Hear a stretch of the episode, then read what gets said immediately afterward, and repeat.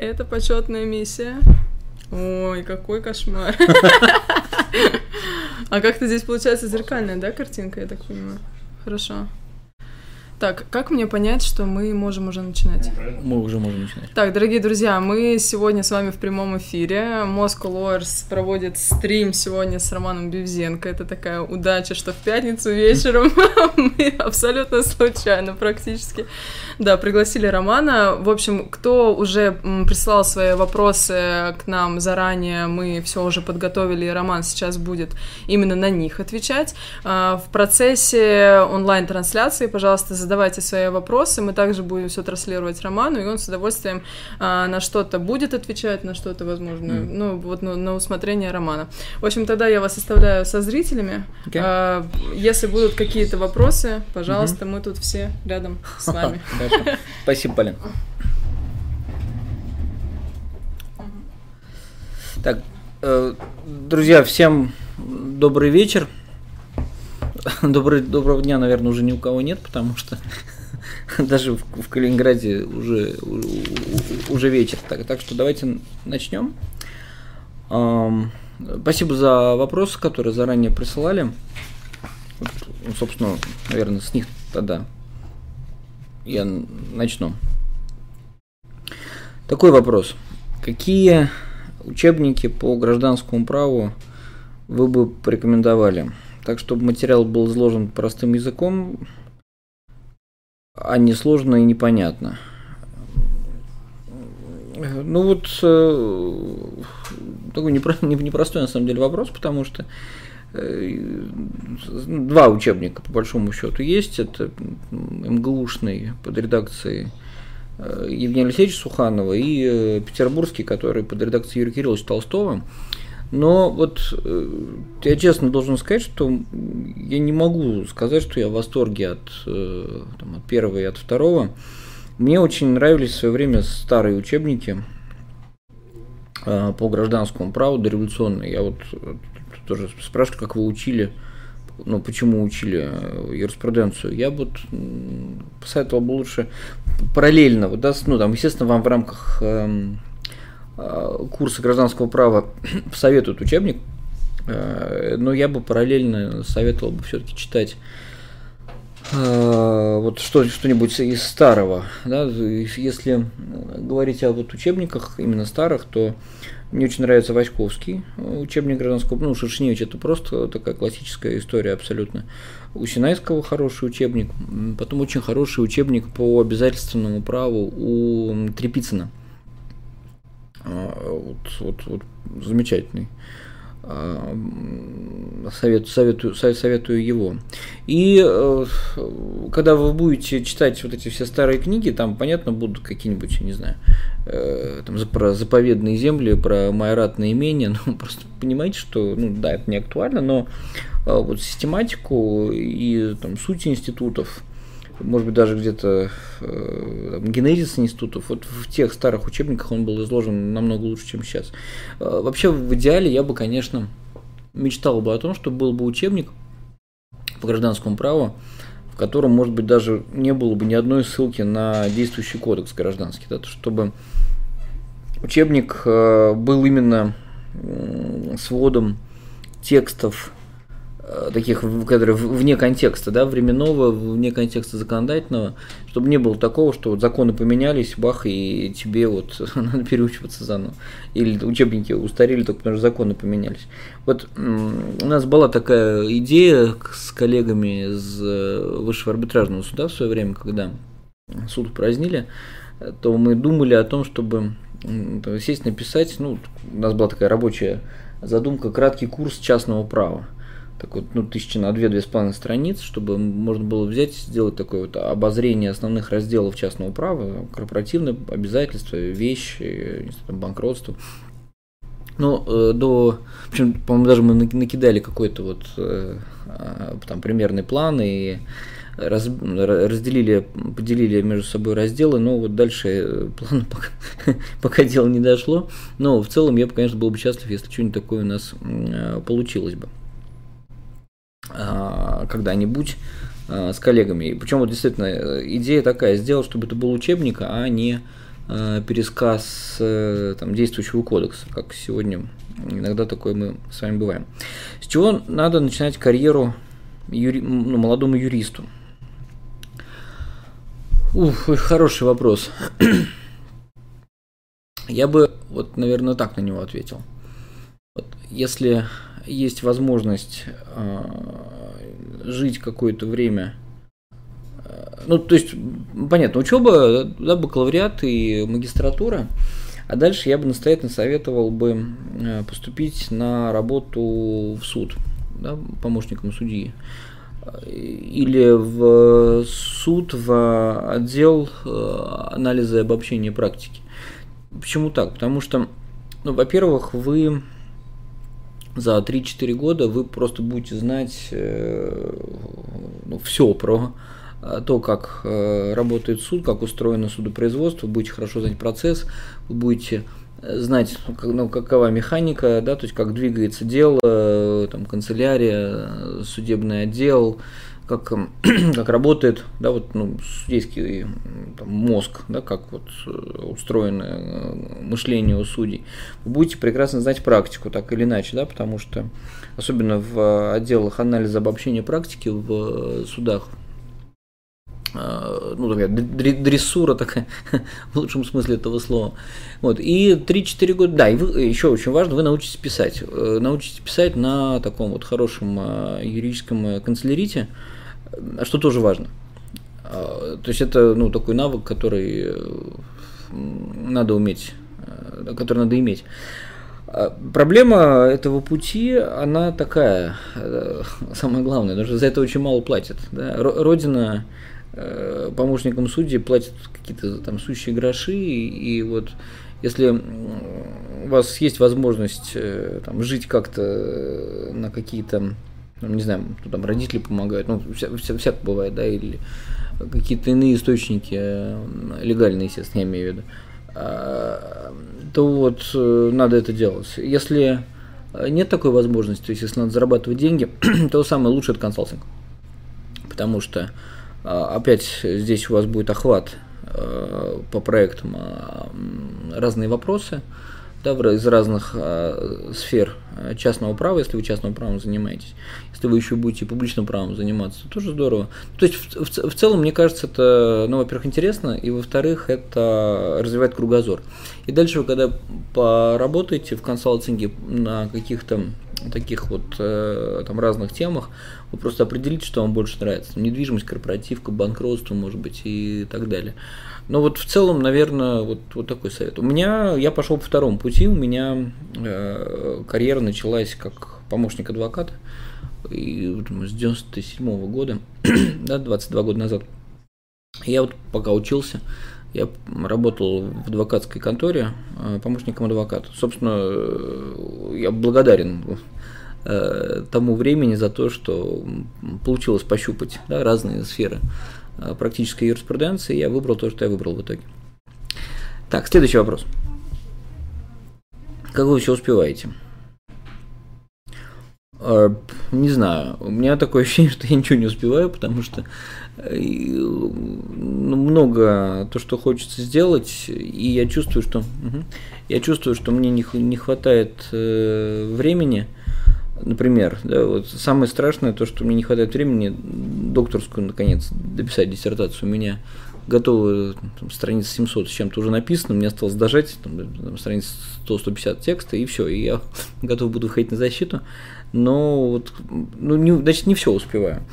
Но проблема тайм-менеджмента, в общем, так в целом, я, наверное, знаю, как ее решать. Такой, наверное, совет. То есть старайтесь никогда не откладывать э, в долгий ящик. То есть, если есть что-то, что нужно сделать, то старайтесь это сделать вот максимально, да, предельно быстро. Это первое. Второе, а, мне кажется, очень хороший такой совет – просто рано вставать. Рано вставать, и э, вот у меня, например, работается вот рано утром особенно хорошо, поэтому, то есть если у тебя рабочий день начинается, допустим, где-нибудь там полвосьмого, то это прекрасно. В этом смысле я вот подсмотрел это у англосаксов, и э, да, вот в Лондоне, когда бываешь, видишь, что в 8 утра уже в жизни кипит, да, все офисы уже открыты, все работает. Поэтому, ну, вот, наверное, такие два могу совета дать. Как по интересующей теме подбираете литературу, какой алгоритм поиска, сколько времени уходит. Э, у меня довольно большая библиотека своя личная, ну и я в принципе знаю, где я что могу найти, поэтому времени уходит очень мало, это вот прям буквально, не знаю, то есть мне нужно там прикинуть, вспомнить, что у меня есть, и это, то есть это минуты. Да? Потом а, у меня есть э, такая, в общем, систематизированная в электронном виде подборка статей, э, которые я так довольно давно уже собираю, там, храню на файлообменнике. А, и э, вот там элементарно, да, через опцию поиска там, по названию файла э, все легко находится. Поэтому я вот, честно говоря, такой проблемы не знаю поиск литературы. Ну и потом там, High Online, допустим, да, как глобальная база, она очень хороша, когда ты э, там, ключевые слова вводишь, у тебя вываливается там, десятки, может быть, сотни э, заголовков. А, еще такой такой совет, когда что-то ищете по проблеме, то можно ходить по сноскам, я это называю так. То есть, когда вы нашли какую-нибудь хорошую вещь, там так или иначе, там все равно будут, будут подвалы, будут сноски, там будут э, отсылки к каким-то другим более ранним работам, и вот так вот постепенно раскручивать вот такую эту цепочку получается, по-моему, по-моему, неплохо.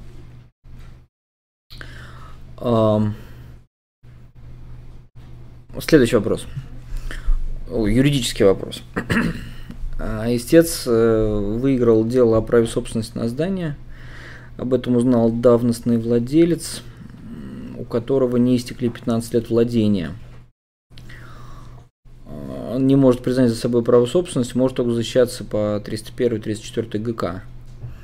По новым обстоятельствам это решение отменили, так как о споре не был уведомлен давностный владелец. Право собственности истца продолжает э, быть зарегистрированным в реестре, ни истец, ни ответчик не идут э, в Росреестр, э, чтобы запись о собственности истца прекратила свое существование. Третье лицо обратиться в Росреестр не может, так как по закону о госрегистрации, если не истец должен обращаться с заявлением, то тот, кому присуждена недвижимость. Она у нас никому не присуждена. Как можно решить вопрос? Запись в реестре будет висеть, пока не закончится 15 лет, и третье лицо не признает право собственности за собой. Ну, в целом, да. Э, исправить э, запись реестра давностный владелец может только тогда, когда давность истечет, и он сам станет собственником и иск о признании права к тому, кто в реестре, процесс, э, суд признает право на основании этого решения правится реестр. А, по российскому праву передача вещи по договору – это сделка и почему? Э, ну, наверное, не передача вещи, а передача собственности, да, то есть собственное распоряжение э, вещью. Да, это сделка, потому что сделка – это волеизъявление которая направлена на там, изменение распределения благ, да, вот ну, в данном случае, на возникновение, переход, прекращение прав. И, конечно, когда я иду вместе с э, контрагентом, например, в Росреестр, мы заявление подаем о регистрации перехода права от меня к э, покупателю, то мы изъявляем волю на что? На то, чтобы я перестал быть собственником и приобретатель стал собственником покупатель точнее, да, стал собственником. А, это э, отдельные действия, отдельное волеизъявление. Э, есть коллеги, которые считают, что вот все в договоре, но договор это другое волеизъявление. Договор это про то, что я хочу быть обязанным. Да? То есть я, когда подписываю договор купли-продажи, я принимаю на себя обязательство передать собственность. А когда я иду, например, в Росреестр, и подаю заявление о регистрации перехода права, я передаю собственность. Вот, поэтому мне вот близка идея о том, что распоряжение вещами – это самостоятельная сделка. Ваше отношение к ЗПП. ЗПП – это что такое, заработная плата? Нет, а ЗПП, видимо, закон о чего, наверное, защите прав потребителей, я думаю, скорее всего, да? А, а, а вполне, мне кажется, разумная в целом история.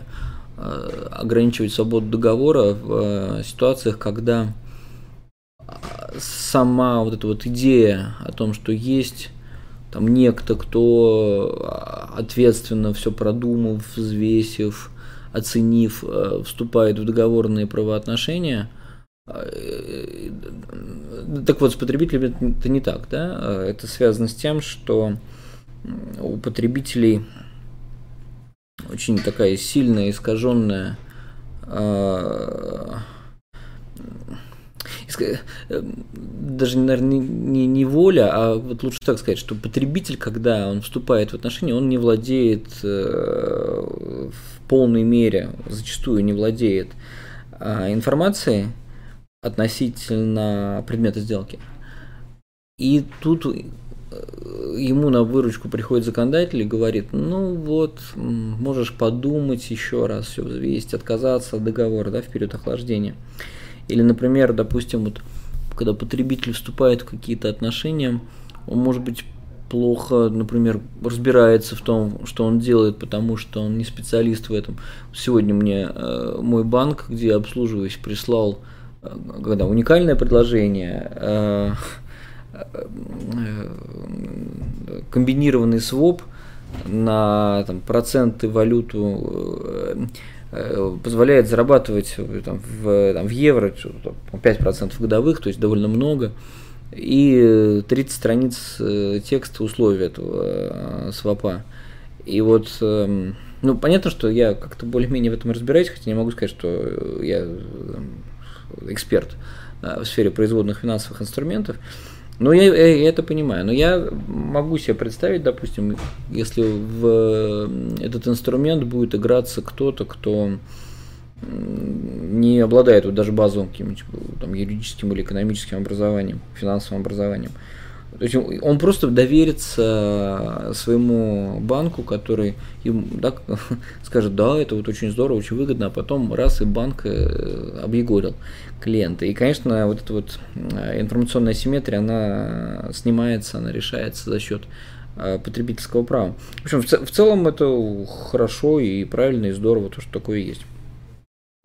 Ваши действия для улучшения работы судов общей юрисдикции, вообще судей – кроме возрождения высшего арбитражного суда? А, хороший вопрос. Ну, вот мне кажется, что а, в судебной системе самое главное, вот самое-самое-самое главное, это люди. Это кадровый, а, кадровый вопрос. И то есть в целом, ну, я не могу сказать, что у нас какое-то прям супер плохое право или у нас э, супер плохо, там, не знаю, там устроен процесс, или у нас какие-то кривые совершенно там электронные сервисы. То есть, в принципе, все более-менее. Осталось только люд... с людьми определиться. И вот если бы, допустим, от меня бы завис... зависело да, улучшение э, работы судебной системы, то я бы, например, прекратил бы э, практику формирования судейского корпуса за счет помощников судей. То есть вот принципиально нет и все, потому что мы понимаем, э, когда человек поработал в суде в аппарате, он становится таким вот привычным к послушанию, к дисциплине. Для него начальником является председатель суда, и он, когда он становится судьей, ну, в принципе, он еще и опять же, да, вот испытывает благодарность к председателю за то, что его назначили. А суд-то он ведь не такой должен быть. Суд это, суд это не, как сказать, не, не трудовой коллектив с председателем во главе. Суд это люди, да, которые сами по себе такие боевые единицы, то есть судьи. А начальником для них председатель, конечно, никаким не является. Вот. И то есть это должны быть величины с жизненным опытом, а, люди, которые поработали на практике, в поле, да, потому что сегодня, когда у нас стандартная судейская карьера, это э, секретарь-помощник судья, то есть люди занимают судейские должности, а как жизнь устроена, они не знают. Кроме того, когда ты все время в суде, у тебя э, волей-неволей очень сильно деформируется взгляд на жизнь, то есть ты постоянно крутишься внутри конфликтов, и, тебе кажется, что все люди жулики, все люди мерзавцы, сволочи, они обманывают друг друга или э, там не возвращают деньги и так далее. Я просто даже помню, там, я, я вот 7 лет в суде отработал, и я заметил за собой, что тоже вот есть такой вот подозрительность, да, она вырабатывается, а чего вот они пришли с иском о признании права собственности? что хотят, наверное, да, руками суда чего-то там неблаговидное сделать. Поэтому вот, то есть запрет на наем э, судей из э, помощников, желательно, конечно, чтобы э, высший, например, суд был, это место, где активно привлекались бы академические юристы да, на каких-то там паритетных началах, а, с карьерными судьями из нижестоящих судов. Вот в этом смысле ВАС это такая идеальная институция была. Да, из э, судей, которые пришли в суд, э, там половина это были академики, академические юристы, половина были судьи из нижестоящих судов. И э, там, практики вот, да, карьерные судьи не давали академикам улететь высоко вот, в каких-то таких своих прекрасных порывах, а, наоборот, а академики не давали э, карьерным судьям э, закапываться вот в какие-то такие вопросы, что называется, которые на земле да, интересно, там, накладная не, неправильная, поддельная. Вот, поэтому а, вот, вот, вот как-то так. А в целом умные, независимые, самостоятельные, взрослые, сложившиеся юристы, как судьи. То есть мне нравится идея американская или английская, то, что статус судьи – это вершина карьеры для практикующего юриста. Вот, и вот что-то, что-нибудь типа такого и должно быть. Тут, правда, еще есть одна такая история. Тяжело называть это вершиной карьеры, когда у тебя такая нагрузка колоссальная, и э, ты вынужден заниматься какими-то безумными рисками, связанными с ЖКХ или какими-то неправильными пенсионными назначениями. И, видимо, второй шаг следующий, это э, надо что-то придумывать, как а, разгружать э, нагрузку, как суды разгружать, да, потому что то, что сейчас происходит, когда там, у судей нагрузка в месяц это 120-130 дел, это, конечно, безобразие. Тут э, никто нормально работать не сможет в таких условиях. Насколько важно для российского права сравнительное правоведение?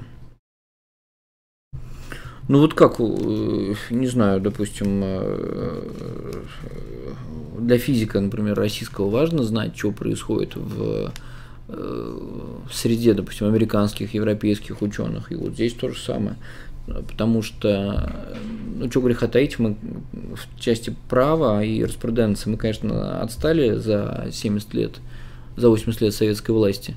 И вот мы сейчас нагоняем ударными темпами.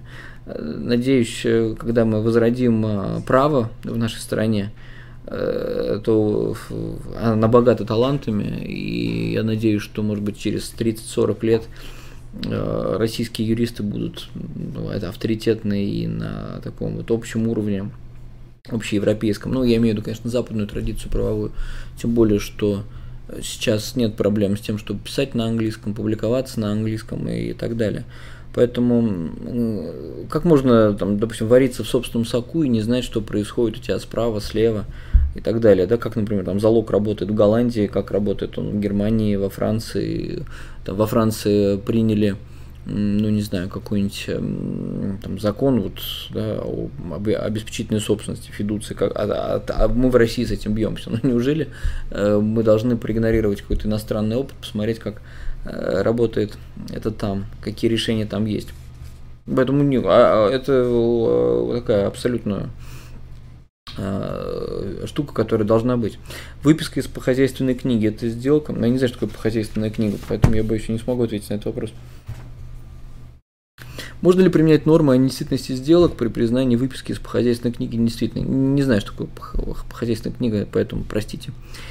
Какие продукты Legal Tech вы используете в своей работе? Никакие. Ну, Э, вот честно, то, что сейчас делается в Legal Tech, ну, наверное, это не, ну, не то, что мне нужно, потому что Legal Tech нужен для того, чтобы простым людям жизнь упрощать. И, ну, если, конечно, как арбитр не считается результатом Tech, в некотором смысле это он и есть. ну вот э, для простых людей, для обывателей, не знаю, там оспорить штраф при помощи программы, договор какой-нибудь составить. И, ну да, вот эти приложения, все стартапы, они, наверное, хороши, поэтому ну, мне это просто не нужно. У меня другая сфера практической деятельности, да, практической юриспруденции. И поэтому продукты Legal Tech, вот, к сожалению, я не использую. А, о, классный вопрос. 235 а, ГК устанавливается возможность обратить доход Российской Федерации имущество, в отношении которого не представлено в соответствии с законодательством о противодействии коррупции доказательства о приобретении незаконной доходы. А сохраняется ли залог на такое имущество? Ну, допустим, вот э, какой-нибудь офицер ФСБ э, э, владеет квартирой какой-нибудь, да, которая стоит там, полтора миллиарда рублей, а у него зарплата не позволяет ему такие вещи купить. И вот его обвинили в коррупции, и, допустим, есть приговор суда, и квартира изымается. Она была заложена, например, банку. Ну, а в законе об ипотеке, там прям прямой ответ есть на этот вопрос, что залог сохраняется в случае, если конфискуется квартира. Это, ну, как бы вот вроде не совсем конфискация, да, это какое-то такое самостоятельное а, основание для прекращения права собственности, но очень близко к конфискации. Я прям вот по аналогии норму закона об ипотеке применял, о том, что залог сохраняется. Может быть, единственное исключение из этого правила будет, если залогодержатель знал о том, что это имущество было приобретено на какие-то коррупционные доходы. Например, залогодержатель банк знает, что э, тот, кто закладывает это имущество офицер ФСБ. А офицер ФСБ не может себе позволить квартиру за полтора миллиарда рублей иметь. Ну, в принципе, да, то есть вот это невозможно. Или офицер ФСБ не может себе позволить иметь какой-нибудь там Porsche Cayenne, например, да, на зарплату, это очевидно совершенно. И когда ты берешь залог, и ты знаешь, что перед тобой тот, у кого такого дохода быть не может, я думаю, что залог, залог должен прекращаться, и это, ну, наверное, что-то типа какого-нибудь, не знаю, пункта 4 статьи 1. Никто не вправе извлекать выгоду из своих незаконных или недобросовестных действий. Любопытно, что в ГК э, раньше было написано, что при конфискации залог сохраняется, о, зал, простите, залог прекращается, а в ипотеке было, что залог сохраняется. А теперь в ГК этой нормы нет, и я бы вот, ну, просто по аналогии бы брал нормы из закона об ипотеке, применял бы к любому залогу движимости или недвижимости, не имеет значения. Какую художественную литературу читаете сейчас или читаете в юности? Что вообще читаете помимо юридических текстов? М-м. Ну, давайте со второй части вопроса. Мне очень нравится что-то, что, ну, может быть, непосредственно с э, юриспруденцией не связано, но так или иначе, ну, какой-то такой э, мостик все-таки вправо перебрасывает. Ну, допустим, вот э, мне, ну, мне нравится, меня интересует урбанистика. И я кое-что прочитал вот по устройству городов в свое время. Потом я э, кое-что прочитал про историю градостроительства. Есть такой замечательный двухтомник Всемирная история градостроительства, да, вот про раз, развитие градостроительной мысли, безумно интересно, я вот прям проглотил.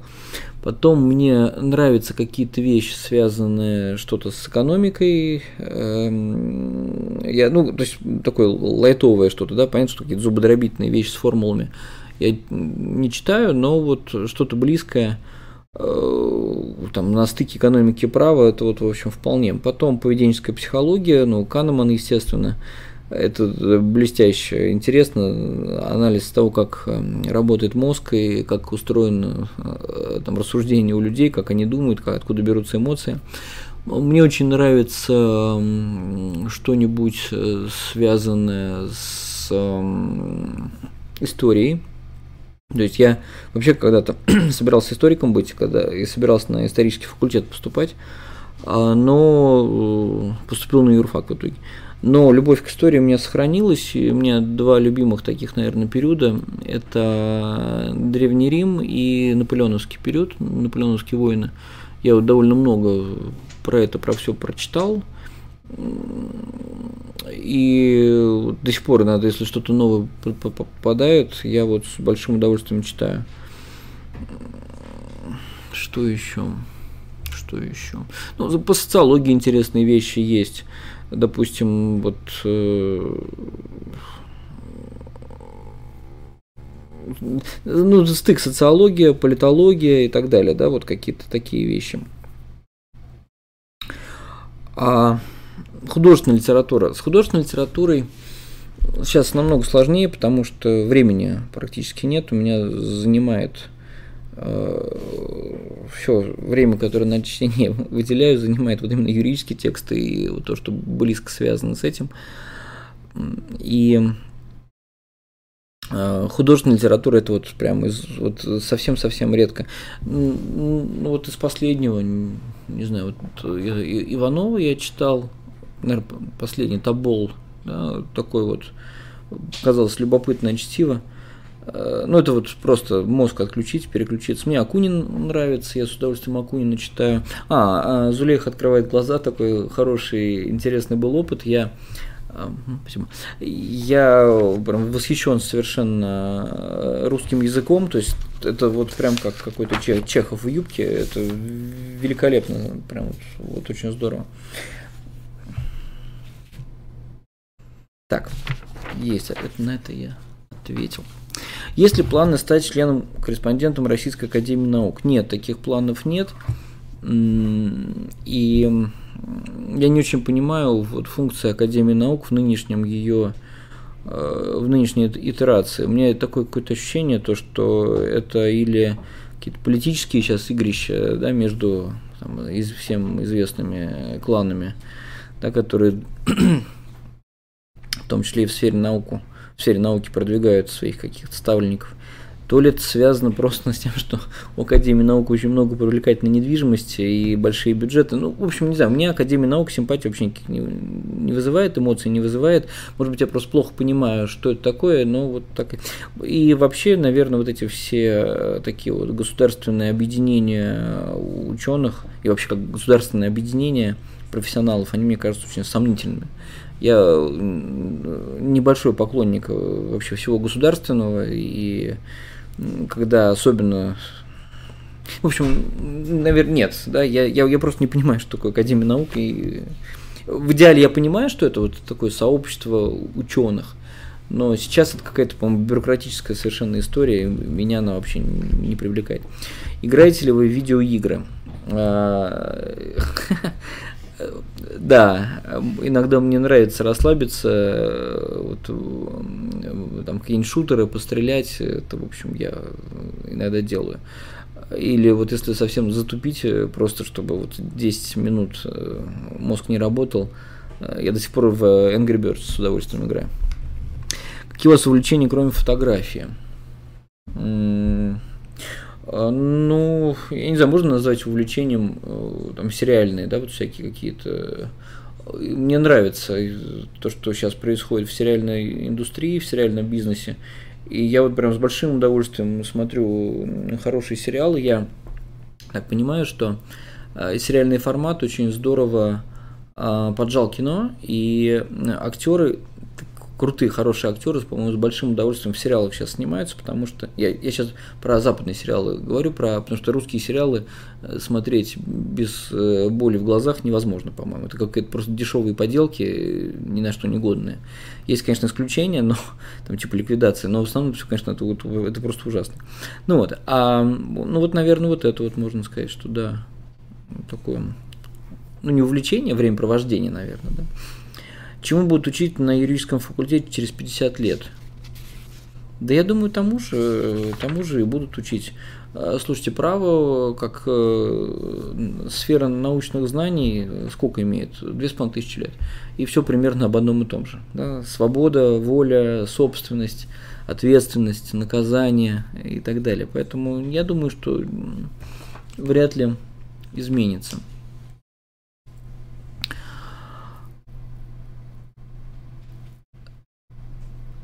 А что в вашей работе для вас самое важное? Ну, э, как, в какой работе? Да? Я практикующий юрист, я преподаватель права, а, ну, наверное, еще, ну, не знаю, не могу себя назвать, потому что я академический ученый, потому что Академические ученые это те, которые занимаются только тем, что читают книги и пишут книги.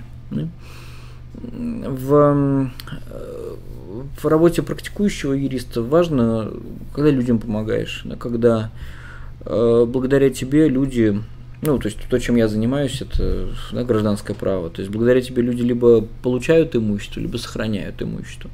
И вот мне, мне вот очень важно, чтобы э, там правда, справедливость восторжествовала. У меня относительно недавно было очень такое крутое, хорошее, сложное дело, интересное, э, против э, одного государственного органа. И так, там тяжелая была такая тяжелый был путь, несколько было отмена, новая, и в итоге все-таки победили. И у меня такое вот счастье было от того, что, того, что, господи, наконец-то, да, вот я сам себе вот, ну, доказал, что и с государством, да, с Левиафаном можно бороться, и там очень крупная сумма была, но тем не менее. Вот поэтому вот это важно, чтобы справедливость восторжествовала на практике, да, тоже не просто когда ты абстрактно про это рассказываешь, а когда это вот в делах происходит, что очень здорово в работе преподавателя самое важное, самое, наверное, самое большое счастье, это когда я вижу, что благодаря мне, э, тому, что я рассказываю, как я рассказываю, у людей глаза загораются. И вот, может быть, это вот это то, что вот этот огонек, который я вижу у слушателей, э, он меня от каких-то таких вот мыслей, связанных с э, тем, что просто уехать из России – вот он меня сдерживает, да, потому что, ну, бывает такое, раз там, в 3-4 месяца наваливается жуткая тоска, там, посмотришь случайно какой-нибудь первый канал, там, с вечным э, Владимиром Владимировичем Путиным, и думаешь, блин, как вот надоело, да, сейчас махнуть все и, в общем, уехать. А с людьми общаешься, ну, на лекциях особенно, когда вот видно, что молодежь, глаза горят, и вот э, думаешь, нет, надо еще пошевыряться, может быть, может быть, даже на мою жизнь что-нибудь приличное останется, и, э, и там, не всегда Лебедев будет председателем Верховного суда, и, в общем, может что-нибудь хорошее случиться в судебной системе. Какая у вас докторская диссертация? У меня докторская диссертация будет на тему вечное обеспечение. И центральная идея такая, э, то есть неважно, как это называется, залог, э, лизинг, э, обеспечительная купля-продажа, принципы, как это функционирует, они примерно одинаковые. И вот, э, собственно, тема, э, она, вот в названии я попытался объединить разные конструкции, когда долг обеспечивается при помощи стоимости вещей, и попытаться описать принципы, как это происходит, откуда приоритет берется, да, откуда берется старшинство, насколько это справедливо, как старшинство работает против э, разного рода кредиторов и так далее. Ну, собственно, вот все то, что я публикую в академических, в академических журналах, ну, в первую очередь мы сейчас говорим про вестник гражданского права, это вот э, фрагменты диссертационного исследования. То есть я очень четко делю то, что я пишу на профессиональную литературу, ну, комментаторская, комментаторский жанр, это вот обычно то, что я делаю для Вестника экономического правосудия, бывшего Вестника ВАЗ, и а, академические тексты, которые я пишу для Вестника гражданского права.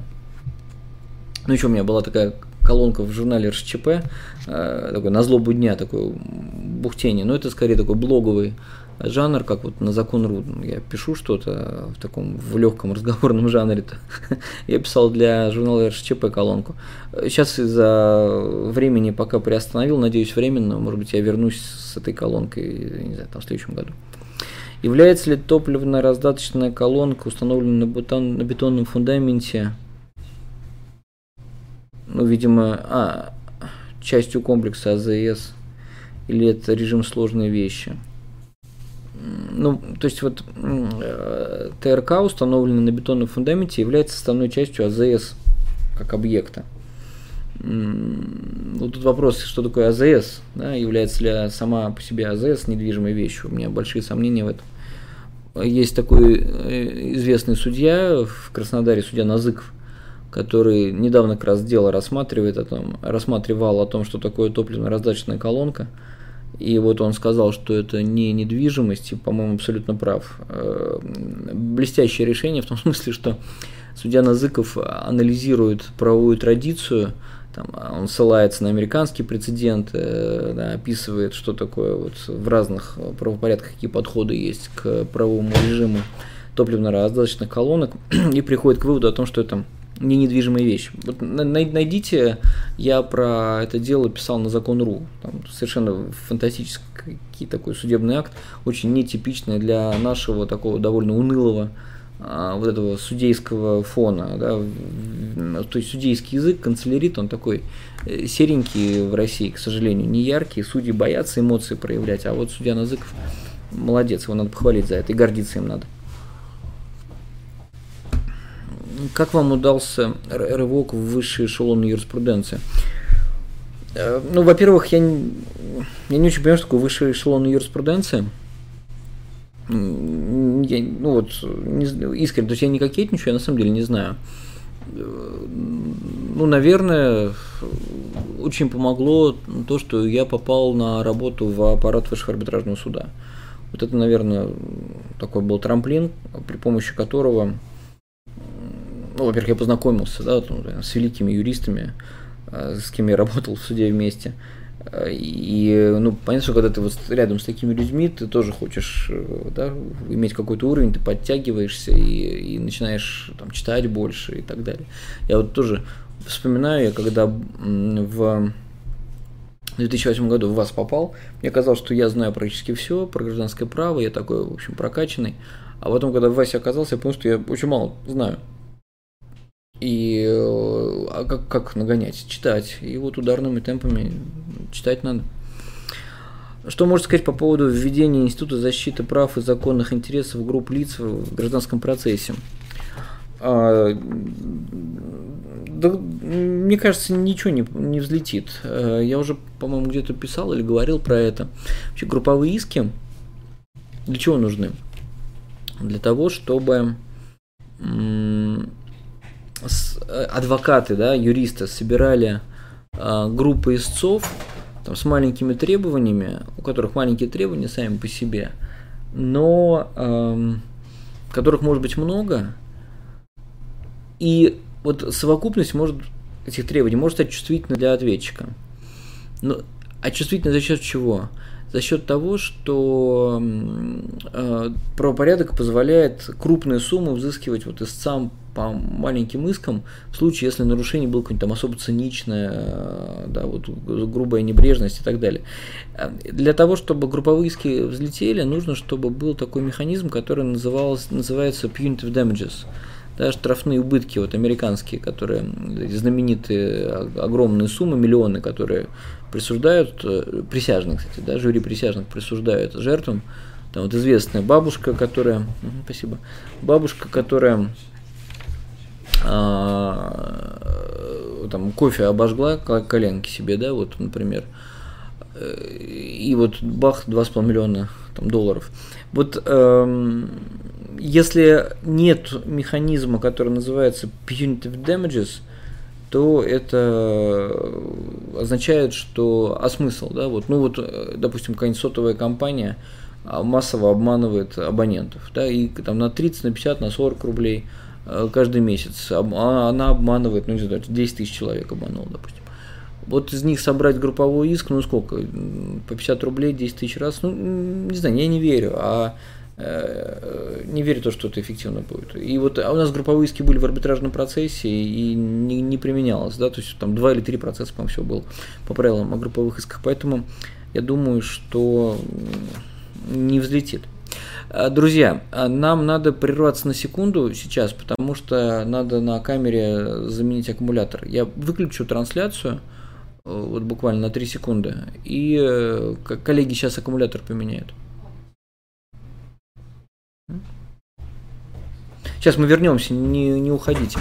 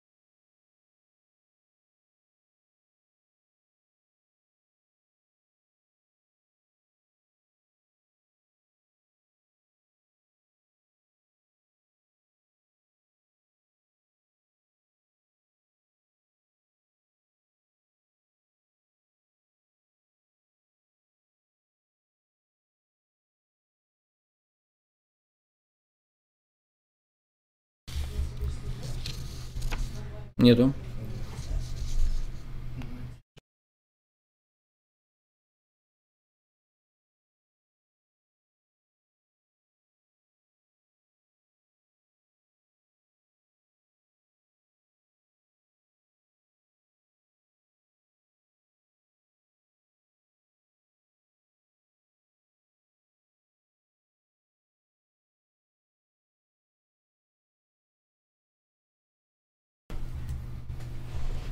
Все, продолжаем, ну? Так. Дальше. Поехали.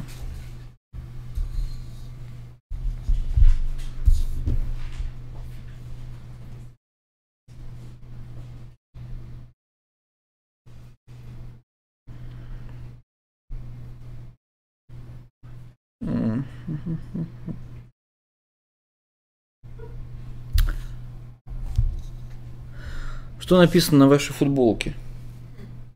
Вот так видно. святой, святой, святой, святой.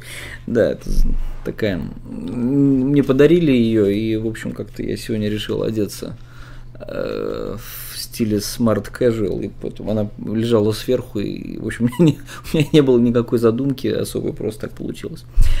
А какими языками вы владеете? Как вы их изучаете, если не секрет? Я, ну, у меня свободный английский, и э, я читаю, понимаю французский. Я два года французский учил, когда школьником был. Ну и, собственно, вот этого хватает, чтобы читать и понимать а, тексты на французском языке. А английский э, я учился в школе с углубленным изучением английского языка, а, прям с, вот, с 7 лет. И, и вот, ну, то есть как-то вот всю жизнь практически получается. И не знаю, как учил, вот так, как в школе учат английский язык, в такой спецшколе, вот так, там, по-моему, у меня было э, в топе у меня, по-моему, ну, то есть там то, какие-то классы, когда была максимальная нагрузка по английскому, по-моему, у меня было 15 уроков английского в неделю. То есть это был какой-то там седьмой или там, шестой класс, и это... Э, я вот маме очень благодарен э, за то, что она настояла, чтобы меня вот в такую школу отдали. Это сложно было в советское время. Но вот так получилось, что благодаря маме э, с языком у меня нет, с английским нет таких проблем.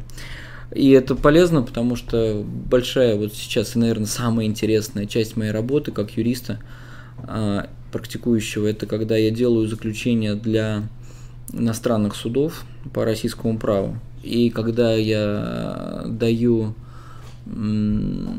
показания как эксперт по российскому праву в э, процессах, либо в иностранных судах, либо а, в арбитражах. И вот это, конечно, вау. То есть это вот то место, где я себя юристом ощущаю, вот по-настоящему юристом. Это очень здорово, безумно интересно. Самая, наверное, сейчас вот интересная часть моей работы это вот именно это. Ваше мнение по поводу расформирования вас? Ну, а как, что мнение? Это, во-первых, это глупость, во-вторых, это аж такая вот ну, чудовищная просто, там, да, имеющая негативные колоссальные последствия для судебного корпуса действия. Э, всем судьям показали, что никакой независимости нет.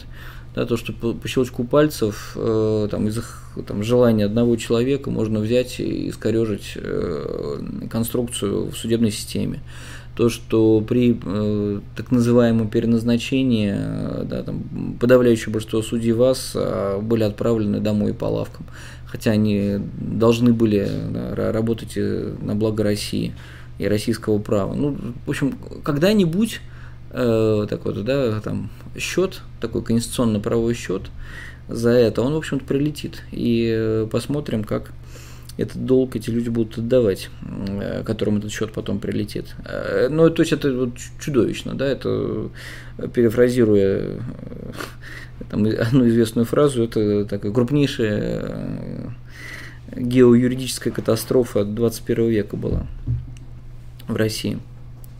Ну, это не, и это не конституционно. Вот самое главное, чтобы вы понимали, что это Конституцию нарушает. То, как это было сделано, это просто прямое нарушение Конституции.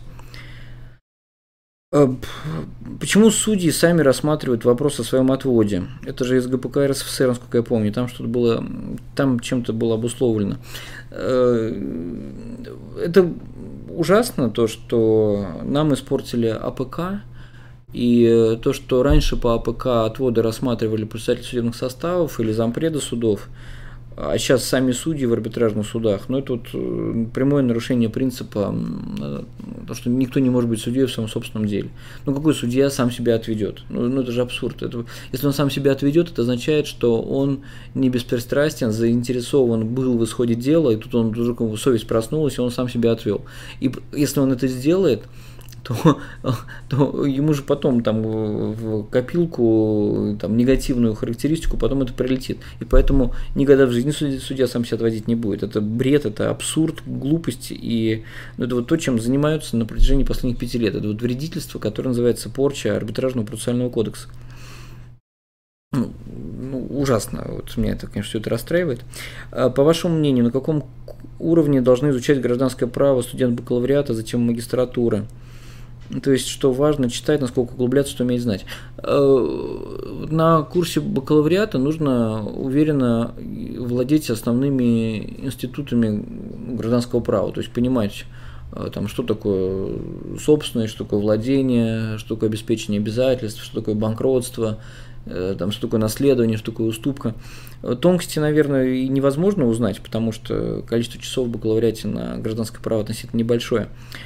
А вот магистратура дальше это как раз вот глубокая специализация. То есть вы выбрали себе, например, частное право, но вы выбираете какой-то из разделов частного права.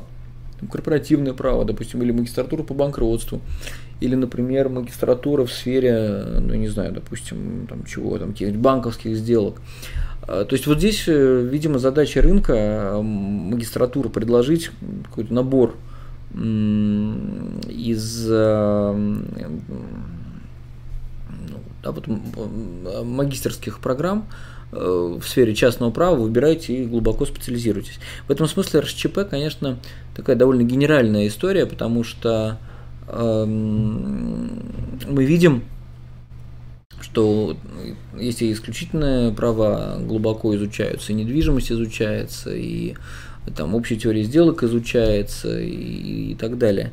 Все-таки, может быть, хотелось бы действительно еще большей специализации, например, да, то, чтобы там, залоговое право, например, я мог бы читать, допустим, там 10 лекций подряд, прямо в магистратуре. Так, что делать, если у нас преподаватель под своим именем издал две методички, в которых он просто переписал в кратком виде дословно учебники других авторов? Он полностью некомпетентен. Куда можно обратиться, чтобы он не использовал чужую интеллектуальную собственность? Ну, не знаю, напишите авторам этих учебников то, что это произошло. И у меня один раз такое было. Э, какие-то два коллеги из э, Приднестровской республики. Э, есть такое вот, да, самопровозглашенное государство. А, они взяли мою статью просто полностью от первой буквы до последней, просто под своими фамилиями издали. Я не помню, не помню, кто-то это сказал, или я даже сам нашел. То есть я искал что-то, вдруг раз текст, абсолютно знакомый вижу, что вот там раз, да, вот эти две фамилии. Э, но я связался с издательством, которое издавало журнал, где они публиковались, и э, база, ну, гарант, где я эту статью нашел, удалили отовсюду, журнал извинился, в общем, ну, как-то вот, да, вот неравнодушие это хорошо, это вот правильно. Что вы думаете о созданной в РФ службе финансового полномоченного? Может ли она разгрузить суды? Как это скажется на страховых финансовых организациях. Вы знаете, я вот, к сожалению, и не могу сказать, что я хорошо помню про службу финансового полномоченного. Если у, у этой службы нет права э, выносить какие-то решения обязательные для банков, то это, конечно, что мертвым припарка. А если такие есть, то это может быть и неплохо. И особенно, например, допустим, если там, там условно будет устроено так, допустим, там три красных карточки от этой службы, допустим, в адрес банка, бумц, там, я не знаю, там санкция от ЦБ какая-то, да, прилетает. Но, естественно, э, если там, служба выносит какое-то решение, то конечно, оспаривать можно в суде, там, да, заинтересованное лицо. Как говорит Сергей Васильевич Сарбаш, возможная и компаративная фригидность. Как вам такое? Ну, не знаю, я э, не очень понимаю, что это такое. То есть, когда ты про все прочитал про то, как все устроено в других юрисдикциях, а ничего не родилось, никаких идей, такое может быть. Мне кажется, это больше от человека зависит, по-моему. А когда власти Самары обратятся к вам с вопросом, какой объект назвать вашим именем, что бы вы хотели, чтобы это было? Ой, никакой, не, не, я не хочу, чтобы это было. Я вот себя, честно говоря, не ощущаю в качестве человека, который э, может иметь право даже вот рассуждать в таком ключе. Я не кокетничаю абсолютно, я вот искренне так считаю. Если распоряжение вещью это сделка, то может ли продавец выдать доверенность покупателю на представление интересов в Росреестре и полномочия его подать заявление на регистрацию перехода права? учитывая, что представитель не может совершать сделки в отношении себя лично. А, ну, во-первых, он не, ну как не может. Давайте вспомним, что ГК говорит о том, что сделка представителя с самим собой, она по общему правилу спорима. То есть она действительно. Это очень важно. И поэтому я не вижу проблем с тем, чтобы продавец выдал покупателю доверенность на подачу интересов Э, на подачу заявления о регистрации перехода прав. Как научиться писать научные статьи? Но для, для того, чтобы научиться писать научные статьи, нужно сначала читать научные статьи. Причем я вам советую, то есть почитать э, э, русских авторов, причем почитать, ну вот что-то, да, что издается в настоящих научных журналах. Э, да, вот я, я, я всегда советую три журнала основных. Это журнал РСЧП, это Вестник ВАЗ, ну, Вестник экономического правосудия сейчас называется, и журнал гражданского права. То есть вот почитайте, ну, прям много почитайте, и поймите, ну, попытайтесь понять, как люди пишут, потом обязательно почитайте каких-нибудь, не знаю, там, американцев, допустим, да, как э, там, Harvard Law Review или какие-то похожие вещи, как они пишут, кстати, потому что немножко отличается все-таки жанр, допустим, э, там, в России, в Германии, во Франции и в Штатах. Выберите, то, какой стиль вам ближе, что вам больше нравится, и садитесь, пишите. Вот, собственно, какой совет? Вот такой. А, старайтесь, когда пишете вот, действительно научную публикацию, старайтесь быть предельно честным, в первую очередь, сами с собой. То есть старайтесь не подгонять аргументацию по тот э, ответ, который вам кажется правильным. Это такая очень распространенная ошибка. А старайтесь быть объективны сами с собой, то есть старайтесь сами себе возражать, причем старайтесь выдвигать против самого себя э, там, максимально сильные какие-то аргументы, да, то есть не, не подыгрывайте сами себе, да, вот вы хотите э, там, к какому-то выводу прийти, и, и в итоге вот вы подогнали аргументы под этот вывод, это, это конечно, ну, вряд ли научная статья это будет. Залог обязательных прав – это институт вечного права. Тяжелый вопрос. В целом, ну, я могу сказать скорее да, потому что вообще в целом залог – это а, институт вечного права. Почему залог эм, обязательных прав – это э, то, что можно рассматривать в разделе вечного права, потому что залог вещей, залог имущественных прав – это эм, право на ценность. И вот эм, установление этого права, извлечение этой ценности да, из объекта залога, оно происходит по одинаковым правилам. И поэтому, собственно, в догме обычно да, э, приравнивают залог вещей и залог обязательных прав под, одним, под одной крышей, под одной шапкой, которая называется залог. Если уедете из России, о чем будете скучать больше всего? ну, не знаю, профессионально, конечно, мне очень нравится читать лекции для практикующих юристов.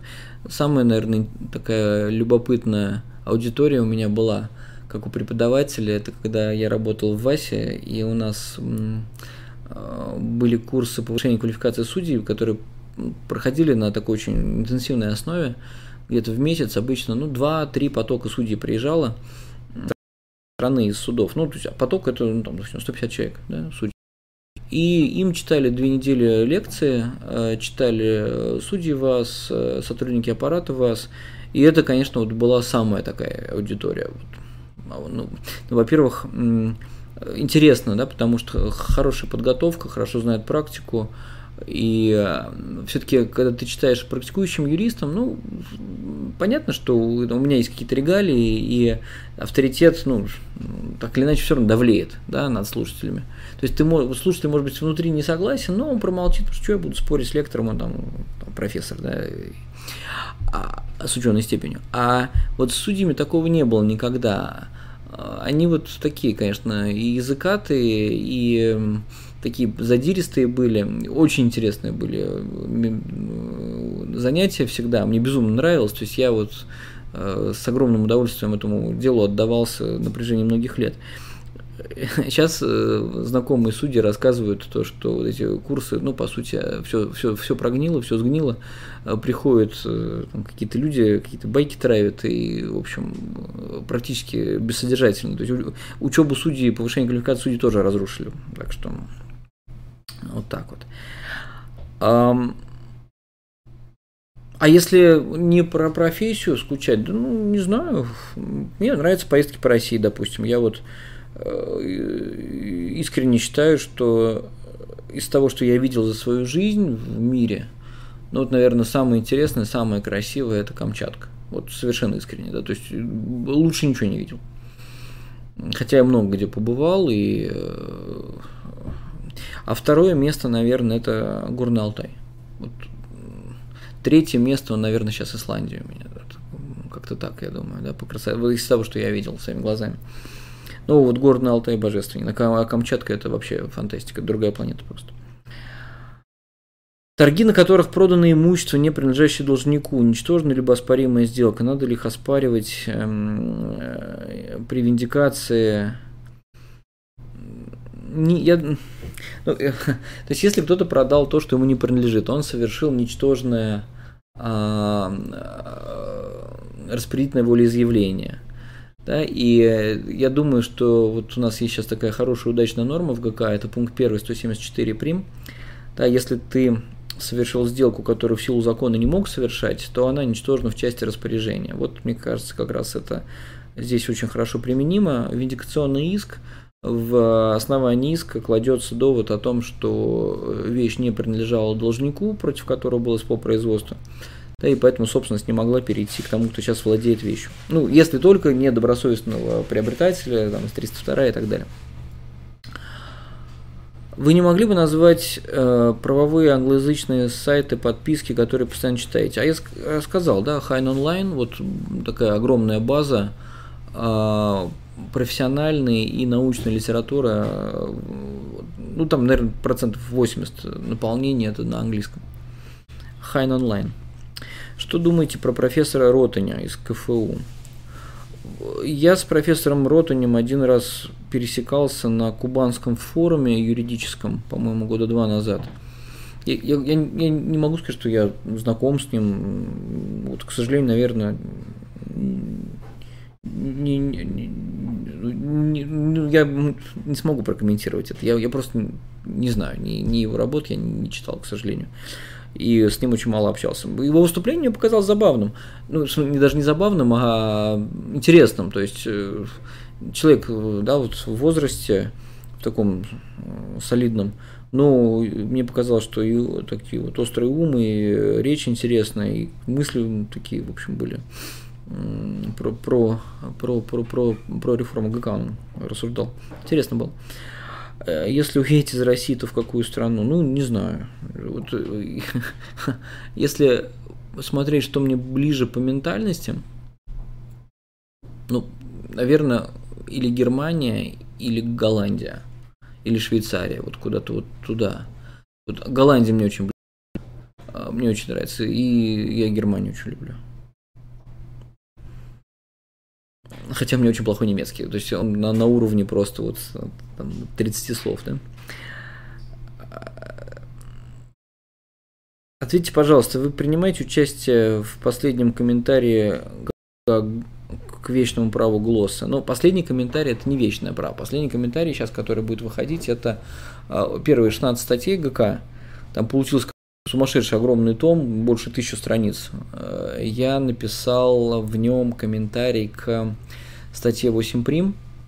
Он какой-то нечеловеческий тоже у меня получился огромный, там, страниц 130, по-моему, к одной статье. Э, я сейчас его издаю в двух выпусках э, Вестника экономического правосудия. Он выходит. Вот, а в Глоссе это будет вот мой текст. А в вечном праве, который сейчас пишет Андрей Олегович э, Рыбалов, да, я тоже участвую. Причем тоже я, э, я комментирую две 219, по-моему, 263, 271. Ну, то есть вот комментарий к 219 я тоже уже опубликовал, по-моему, в виде отдельной статьи. То есть, да, участвую. И э, я вот жду, я сейчас развяжусь докторской, и я думаю, я займусь своим томом Глосса, который посвящен объектам гражданских прав, я там редактором буду в этом томе. Должен ли, по вашему мнению, считаться недвижимой вещью линейный объект, расположенный на нескольких земельных участках? Да, должен. Это так называемый единый недвижимый комплекс. Специально для этого статья была придумана в ГК 133.1. Не думали ли вы написать уголовную, э, научную работу по уголовному праву, похищениям? Криминалисты мало смыслят в этом и рассуждают о терминах, которые разработаны не их наукой. Спасибо. Нет, потому что э, ну, я не специалист в этом. Э, надо, ну, безусловно, я думаю, что я смогу разобраться, если мне надо будет, и смогу погрузиться, но вот для этого требуется очень много всего прочитать. Хищение это хорошо, потому что для цивилистов это важно с точки зрения 302, да, то есть когда имущество выбыло от собственника помимо воли, в том числе похищено у него. И вот э, хороший вопрос в том смысле, что, например, иногда кто-то отдает свою вещь э, мошеннику, и против э, того, кому отдали, возбуждается, например, уголовное дело о мошенничестве – и вот выбыло как, по воле или помимо воли? Да, то есть он пришел сказал, дай мне, там, не знаю, там, свою машину, я э, там, вставлю в нее там, красивый бриллиант в центр рулевого колеса, а, э, а далее он бах уехал. Ну, какие-нибудь вот такие вот вещи. Мошенники, но сам отдал, да, то есть получается, что несмотря на то, что есть состав хищения, мошенничества, но выбыло по воле. То есть вот нельзя ставить знак равенства между хищением в смысле 302 ГК и хищением в смысле Гражданского кодекса. Ну, так что вопрос хороший. Кстати, может быть, действительно позаниматься. Может быть, вы меня даже натолкнули на какую-то идею хищения, да, цивилистический очерк. Вы чувствуете себя в большей степени практикующим юристом или ученым? Я себя в большей степени ощущаю практикующим юристом. Ученые это те, кто пишут книги и читают книги. А я вот, э, поскольку я практикую, скорее, наверное, я больше практикующий юрист. Не хотите ли вы получить статус адвоката? Нет, не хочу. Э, Причем я не хотел это, когда заканчивал э, университет. Мне предлагали сдать экзамены, стать адвокатом. Но вот у меня какое-то было такое не очень позитивное мнение об адвокатуре в целом, как сообществе тогда, в 99 году. И понятно, что есть звезды адвокаты, есть блестящие юристы адвокаты. Вот. Но в целом, как сообщество, адвокатура у меня такие смешанные эмоции вызывает. Я как-то раз для одной из палат адвокатских, не буду называть какую, Э, меня позвали прочитать лекцию по э, реформе ГК для судебного юриста. И вот, в общем, меня, конечно, неприятно поразил такой общий уровень невысокий. Вот судя по вопросам, которые задавались, по репликам из зала, или вот там сидят какие-то. Я вот я, я не понимаю, как вообще адвокат может так выглядеть. То есть, э, ну, там рубашка расстегнута до пупка, там крест вот такой большой, там с, с Иисусом Христом, с таким золотым, цепь вот толстая, и вот он сидит, у него такой пивной живот огромный, я не, не против крупных людей, но, ну, как-то это вот, да, и вот он такой, да, что там мы там, а, с Трентом их там пос... Ну, это какой-то кошмар, просто вообще катастрофа была. И, а, и таких ползало да, и вот, в общем, я, не, я, например, не понимаю, вот я вижу, там, допустим, в ленте Фейсбука у меня, там адвокаты иногда выкладывают какие-то селфачок, вот он там какое-нибудь дело выиграл, или там, там его, то есть он там в, джемпере в каком-нибудь свитере, как можно в суд прийти в свитере, я вообще этого не понимаю, адвокат уж тем более, ладно, если э, там обыватель э, в суд в свитере пришел, хотя он э, в Штатах даже там какие-то последние зэки, там наркоманы, им костюмы специально приносят, чтобы они в костюме в зале суда сидели. Я вообще этого не понимаю. Вот, и поэтому, не знаю, я в целом сторонник адвокатской монополии, я в целом сторонник того, чтобы в суд могли ходить только вот этой вот члены корпорации, которые называются судебные юристы. То есть я в целом за это.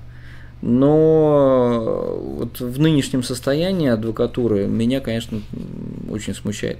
Меня очень смущает в адвокатуре вот эта вот история про то, что некоторые президенты адвокатских палат прям вот в лоб нарушали закон об адвокатуре, который запрещает два срока, больше двух сроков да, занимать должность президента.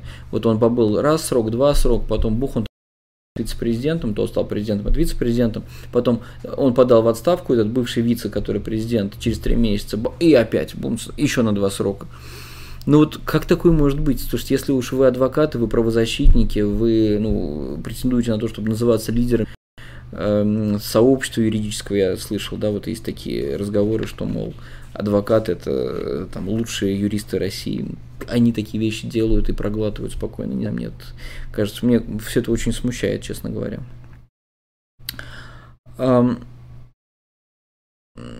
Расскажите, пожалуйста, подробнее о вашем профессиональном пути до поступления на работу в СРФ. Я начал работать, я рассказывал сейчас, да, помощником адвоката в 97 году. Я проработал в этой адвокатской фирме до 2000 года.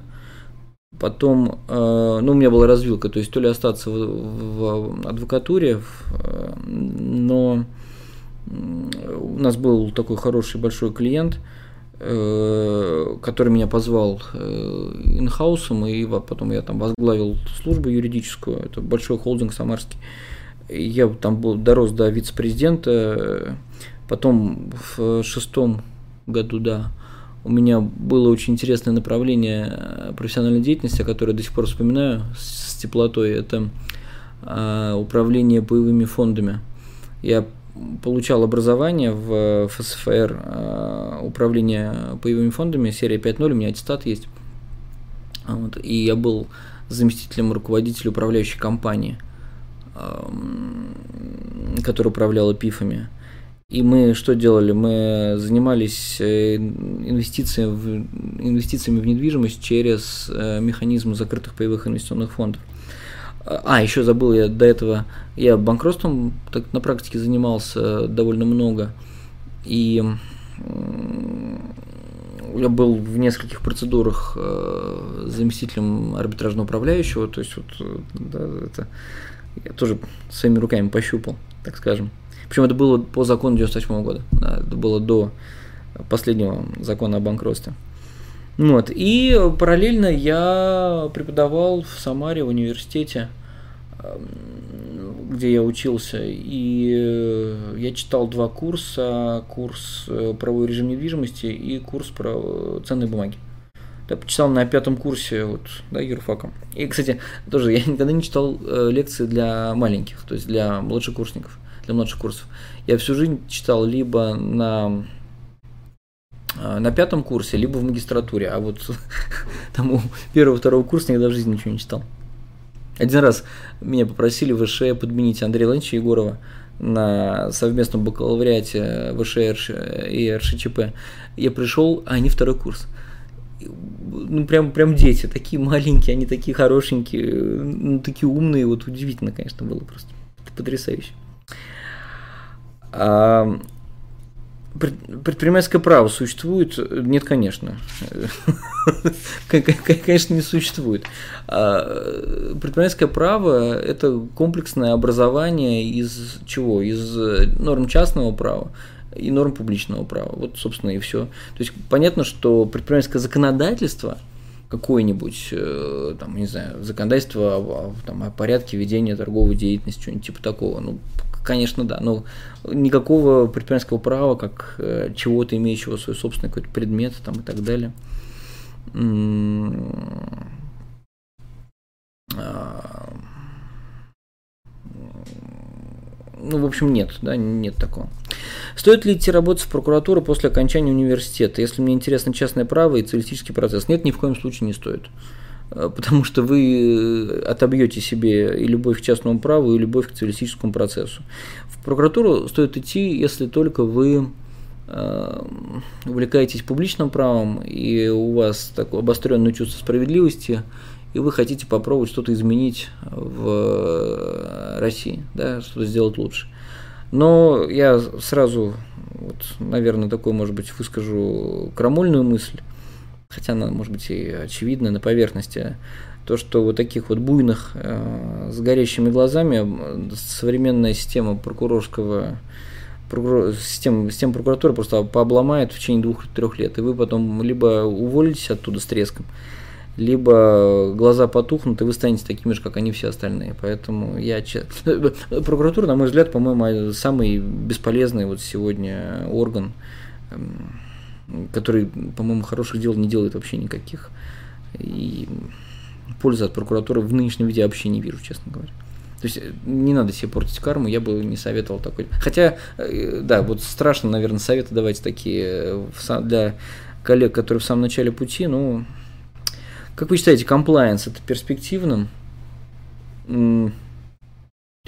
Я не очень понимаю, что вы вот здесь вкладываете в слово compliance. То есть, если вы под комплайенсом понимаете проверку соответствия, ну не знаю, там, клиентов банка на какие-то стандарты этические, антикоррупционные и так далее, ну, в целом, наверное, да, потому что вот, я чувствую это в людях, кажется, вот постепенно становится, ну, например, неприличным э, много из того, что там, лет 10 назад считалось нормой. Ну, допустим, там, откаты, например, да?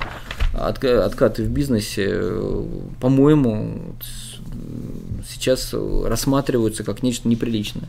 Понятно, что это не всех останавливает, но то есть, если там 10 лет назад э, это была вообще норма, и когда ты, говоришь о том, что коммерческий подкуп, это ну, вроде как стрёмно, говорит, ты что, все так делают. Как вы относитесь к тому, что Антон Иванов теперь бизнес-партнер Медведева, Мехтхудинов Роснефти, Меньшенин Делькредер, а вы Попеляева? Ну, а, а как относиться? Это жизнь такая. Э, вот так получилось, что все те люди, которые вы перечислили, родине оказались не нужны.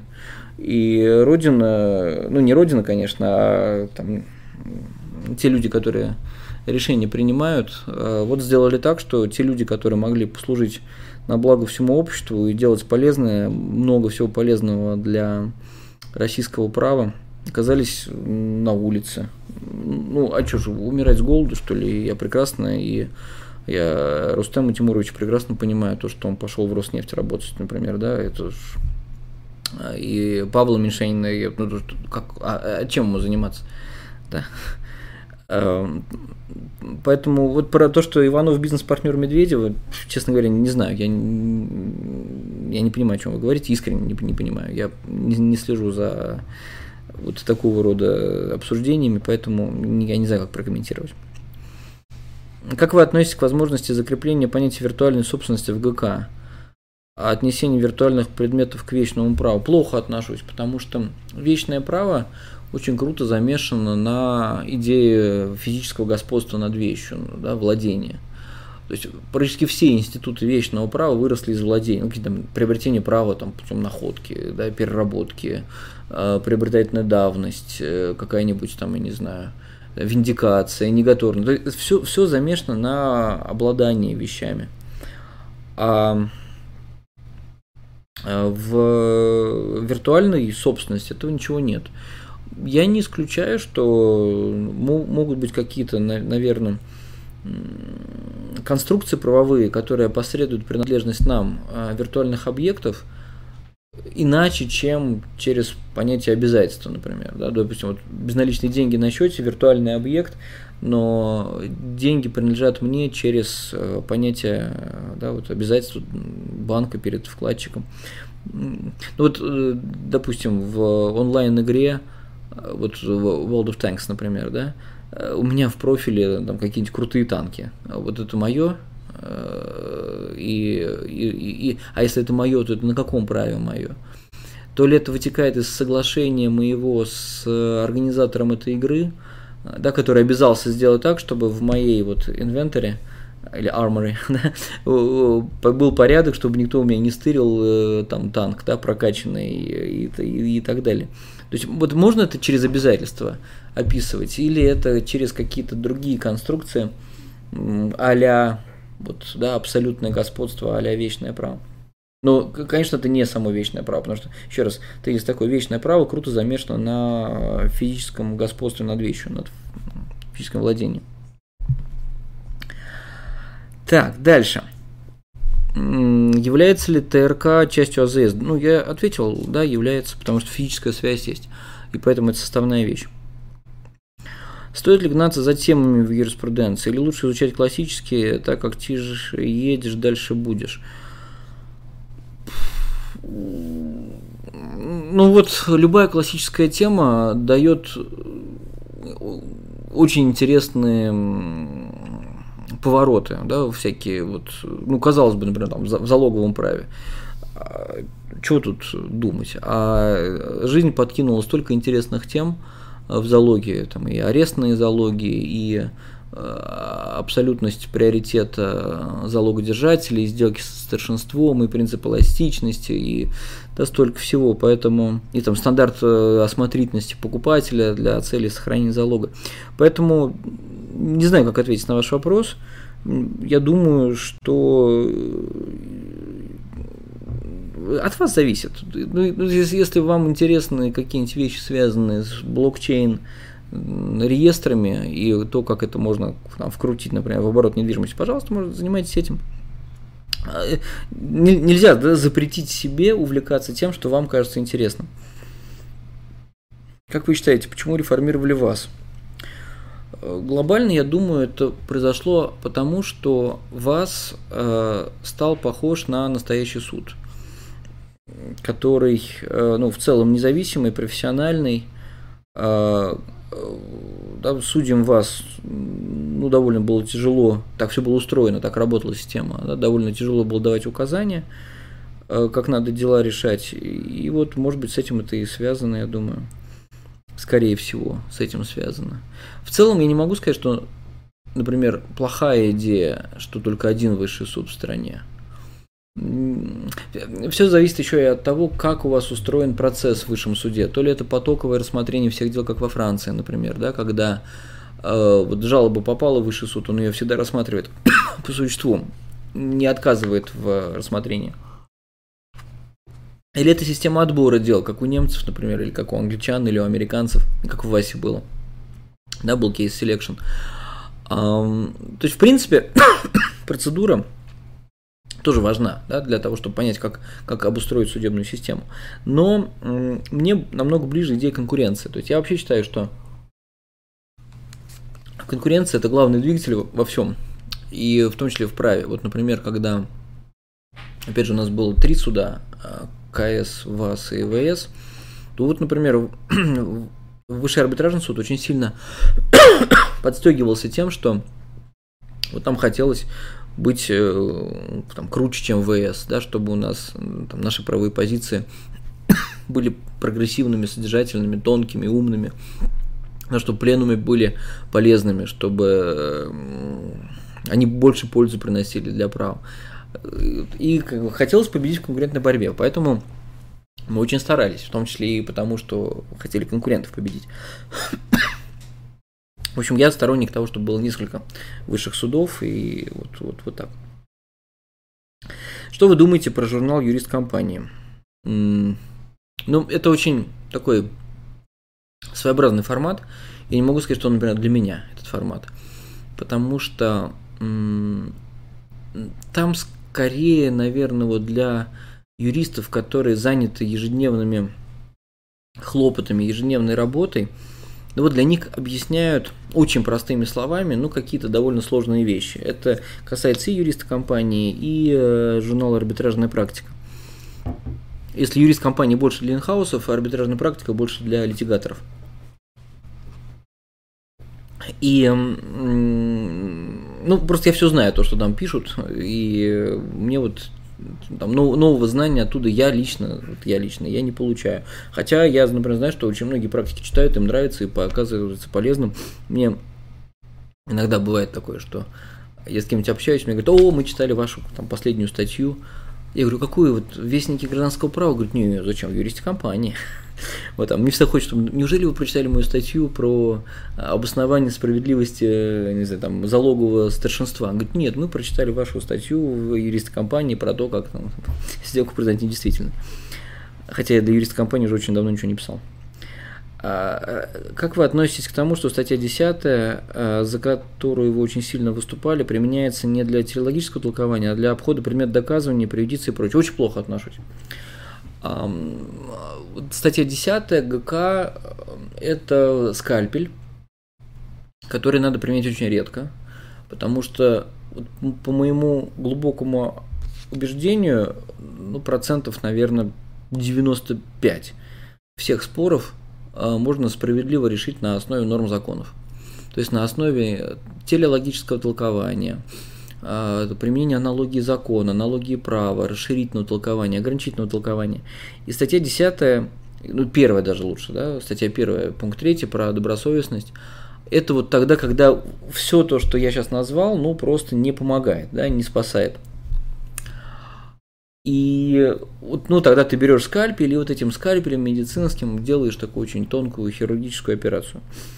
У нас, к сожалению, к большому сожалению, вот общая такая вот невысокая культура эм, интерпретации норм, она приводит к тому, что иногда судье проще сослаться на десятку, сказать, ой, злоупотребление правом, причем с учетом того, что судьи очень плохо в России пишут судебные решения, очень плохо, да, подавляющее большинство решений написано безобразно.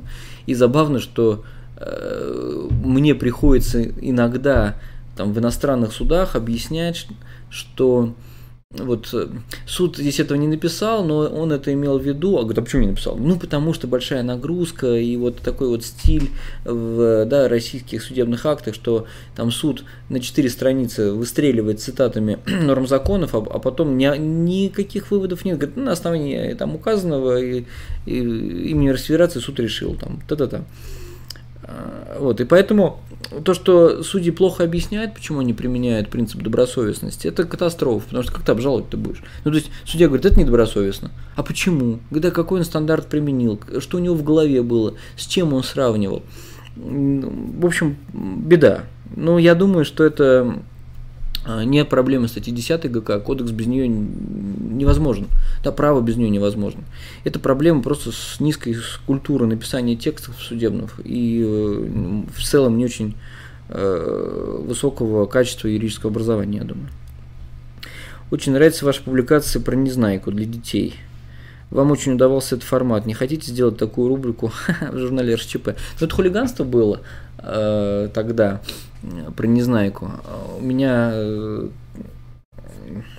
тогда родились ну, дети, они маленькие были. И я им читал эту сказку э, на ночь. И, ну, и, причем, понятно, что я тоже когда-то ее читал, когда мне было, не знаю, там, 7 лет. И э, мне, когда вот я ее перечитывал детям своим, читал вслух, я потрясен был, как э, много всего там юридического, да, то есть про акции, про учреждение акционерных обществ, про биржи, э, про э, полезные ископаемые и добычу полезных ископаемых, там суперфиция солоцедит, про сепарацию плодов и так далее. То есть я читал, и, ну, поскольку, поскольку я уже взрослый юрист, и у меня, ну, так или иначе, все равно я не могу отключить мозг, да, там, юридическую часть мозга. И мне зачесались руки, мне захотелось написать. Тем более, что тогда Вадим Анатольевич Белов очень э, мощно выступил с тремя выпусками э, гражданское право в сказках, э, там, в каких-то баснях, в мультиках тоже у него здорово было. Вот, и мне захотелось ну, повторить. Журнал РСЧП все-таки ну, немножко не тот формат. То есть журнал РСЧП это для ну, для серьезных текстов. Я не думаю, что э, это туда. Э, это, скорее всего, знаете, вот для закон.ру, там блоги из серии пятничная, да, ну, посмеяться. Э, я, кстати, по-моему, не знаю, как раз на закон.ру выкладывал, это пользовался, по-моему, популярностью. Эта запись. Занимаетесь ли вы сейчас процессуальным правом? Что вам наиболее интересно в современном российском процессе? Ну, как, я как практикующий юрист, конечно, я занимаюсь процессом. А, э, вообще, в целом, я чуть было не стал процессуалистом. То есть, я когда заканчивал университет, вообще думал, что я пойду в аспирантуру по процессу по гражданскому.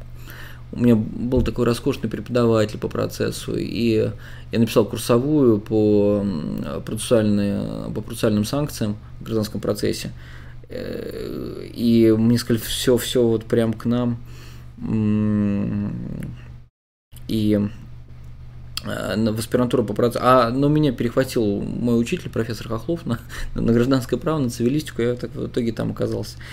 А, поэтому прям сказать, что я сейчас процессом занимаюсь, с теоретической точки зрения нет. А, когда-то, когда я работал в ВАСе, одно время я был начальником в управлении законодательства, которое отвечало за совершенствование процесса. И вот, э, ну, например, я был куратором э, реформы процессуальной в части Э, упрощенного судопроизводства. Да, это все начиналось писаться под моим руководством. Или, например, там нормы а, в процессе о разумном сроке судебного разбирательства тоже под моим таким вот началом. Да, это все писалось в свое время, я отвечал за эту работу.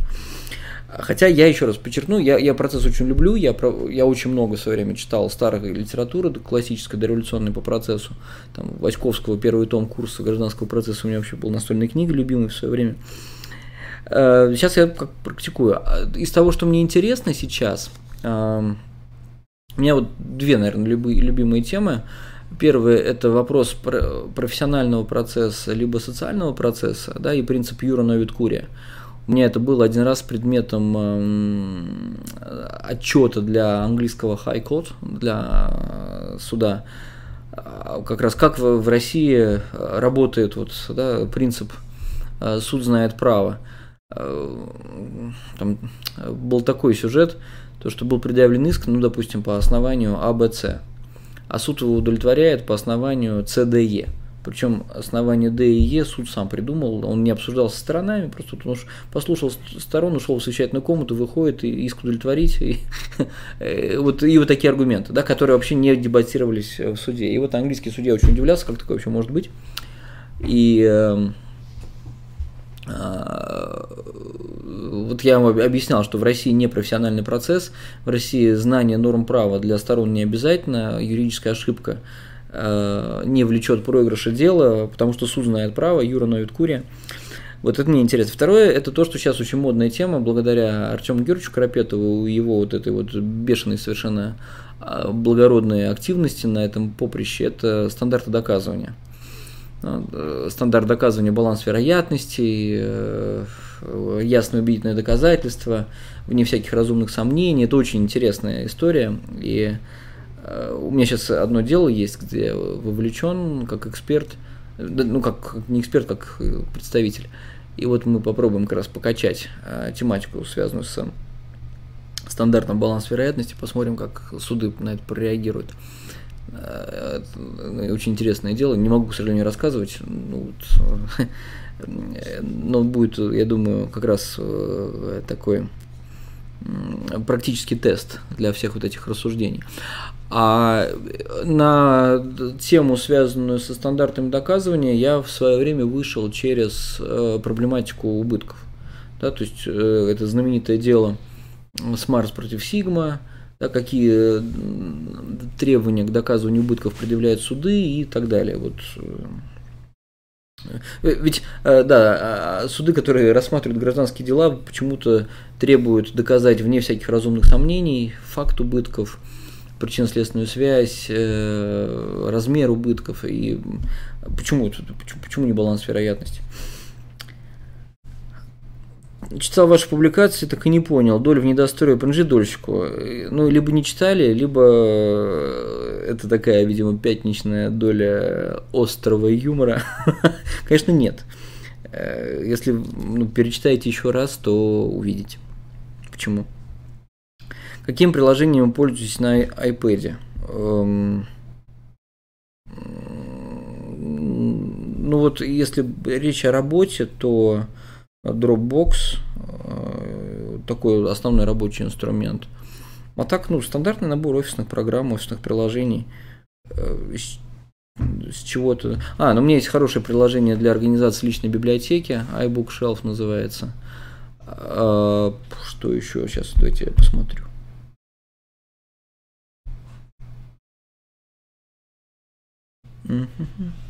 Ну, понятно, правовые базы.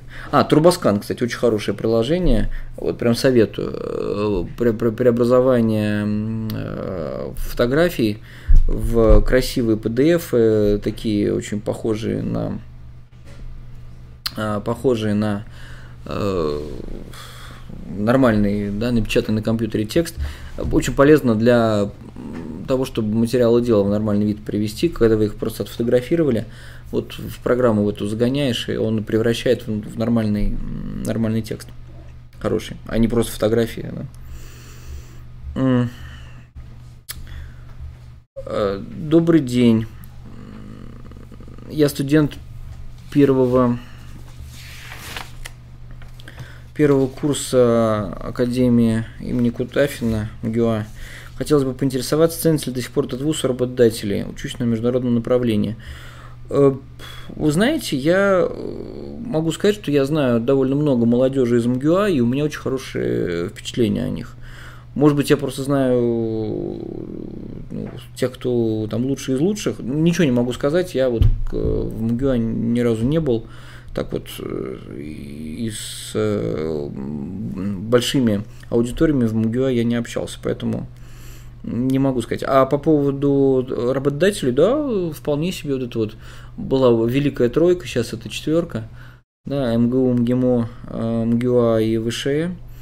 Ну, так что, не, МГУА это так в целом, в целом, да.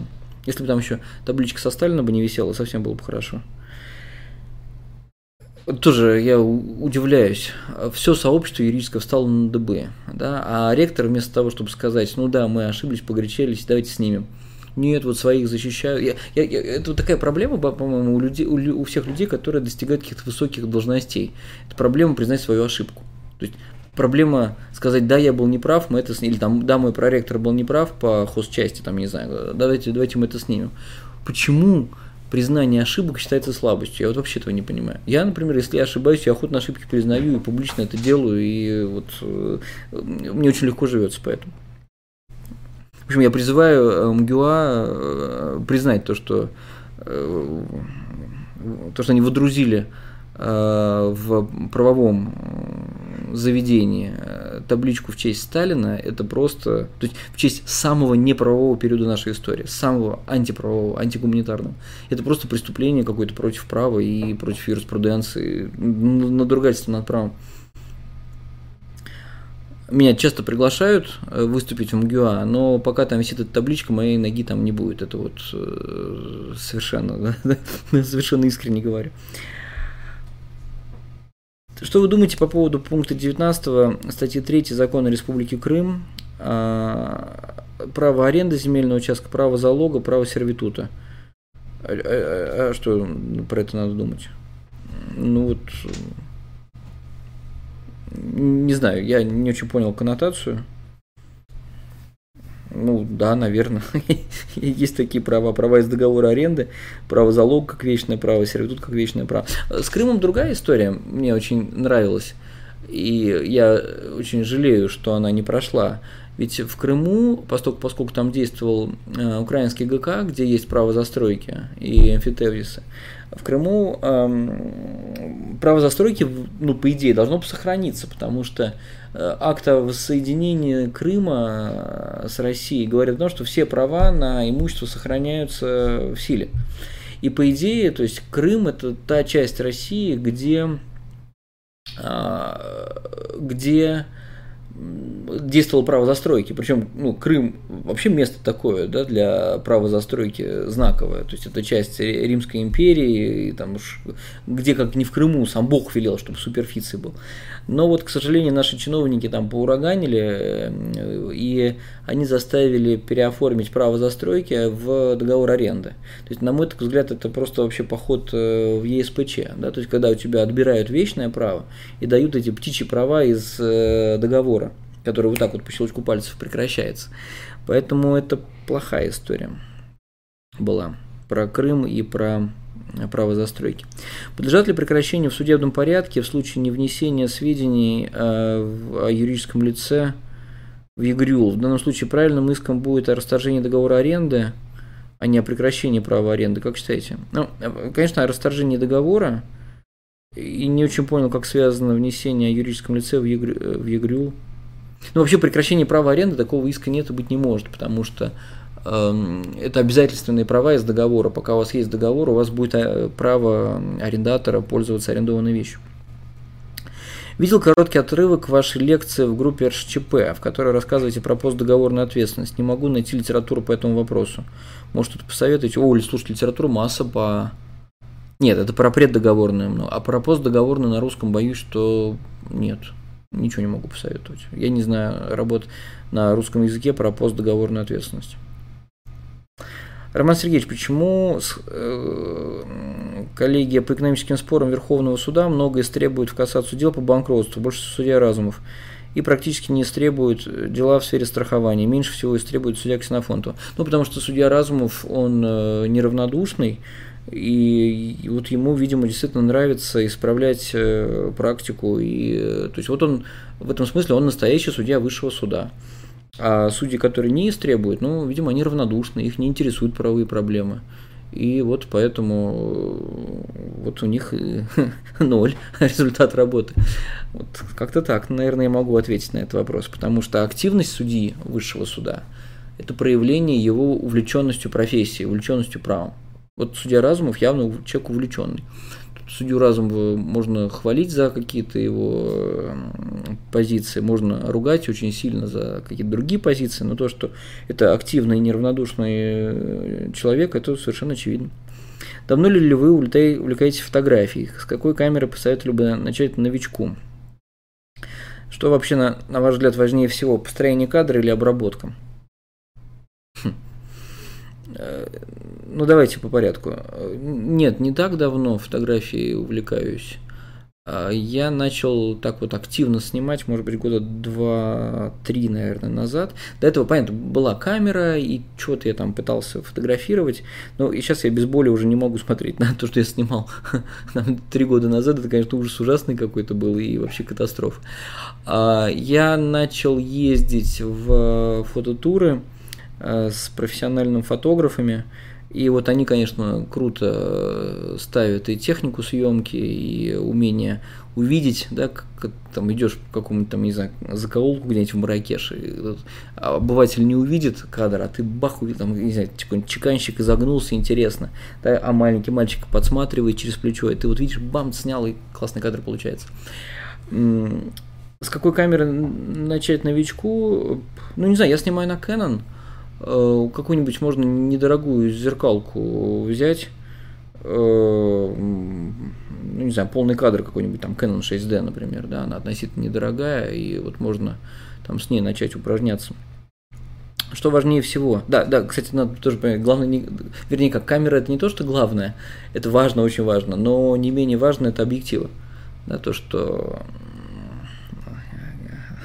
Потому что для разных сюжетов разные объективы. Это тут надо, надо понимать. Универсальных объективов хороших, ну, в общем, наверное, не существует скорее, да? То есть одно дело вы снимаете, не знаю, там в городе что-нибудь, там, какой-нибудь там стрит-фото, другое дело вы снимаете пейзажку, там, или вы снимаете животных, там такой объектив нужен, чтобы был какой-нибудь там на 400. Поэтому объективы это тоже важная история. А что важнее, обработка или построение кадра? Это все равно, что спросить, вот что важнее, круглая или зеленая, да? Э, левая рука или правая нога. Вообще фотография, как мне кажется, вот я так для себя в свое время решил, то, что удачная фотография складывается из трех компонентов. Это композиция, э, второе – это техника, ну, фотографическая, при помощи которой ты снимаешь, и третье – это постобработка. И вот у всего этого там три трети. Да, и, ну, то есть ты можешь сделать классный кадр, но если, если ты снимал на какой-нибудь слабенький фотоаппарат, то ну, не получится красиво. Да, и, и, например, бывает такое, что снято неплохо, и композиция хорошая, но все равно надо подкручивать, да, где-то, может быть, там тени убирать или добавлять, э, там где-то, может быть, там что-нибудь неудачное, какое-нибудь пятно вылезло, такое тоже бывает, да.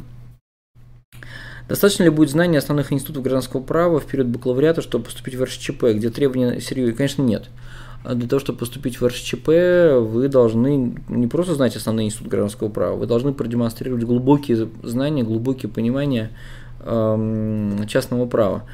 Э, может быть, вот там понятно, что вы не можете знать все, но знание уровня такой бакалавриат плюс обязательно надо продемонстрировать, поэтому, в общем, надо готовиться, надо книги читать.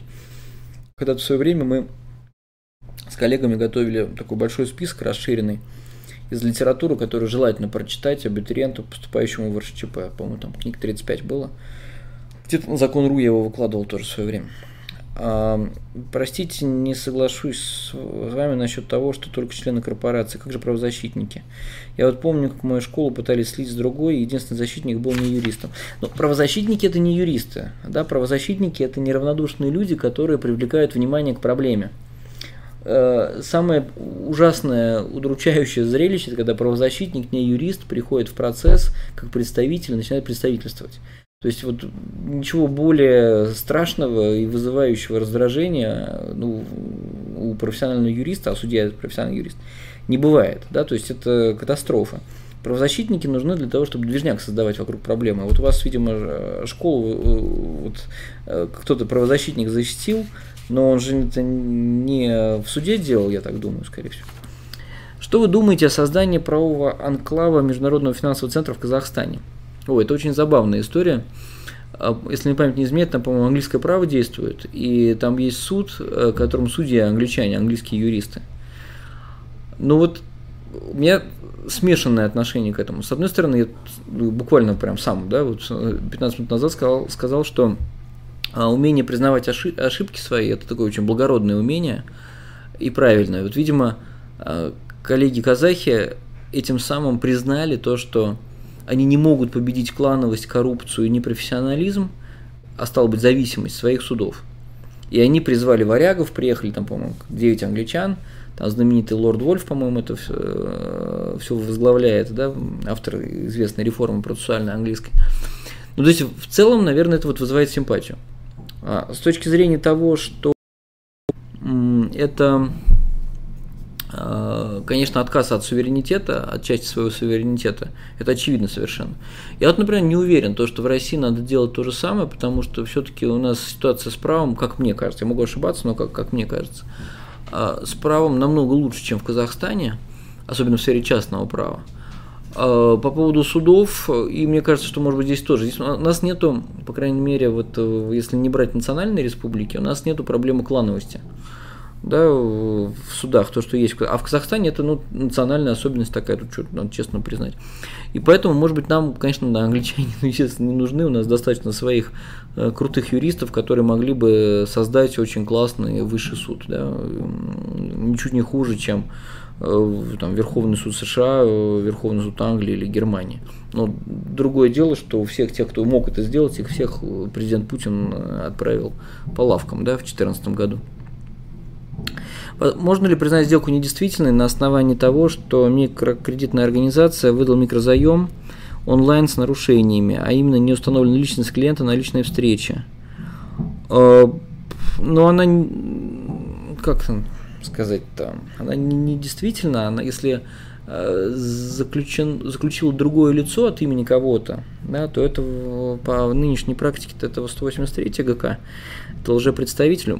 У меня есть одно дело, где я был арбитром в Российском арбитражном центре, там вот была очень похожая ситуация, там был выдан микрозаем э, тому, кто себя как-то вот, в общем, неправильно идентифицировал, и э, вот там в итоге встал вопрос о том, что со сделкой. А там еще была третейская оговорка. И дело в арбитраж попало. А я был арбитром, раз.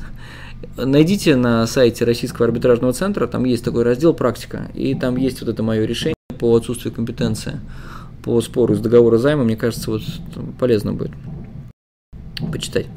Подскажите, как стала развиваться практика в налоговых э, делах ВС э, после пленума номер 25 о недвижимости без регистрации. Ну, отвратительно стало развиваться. То есть налоговики увидели вот эту вот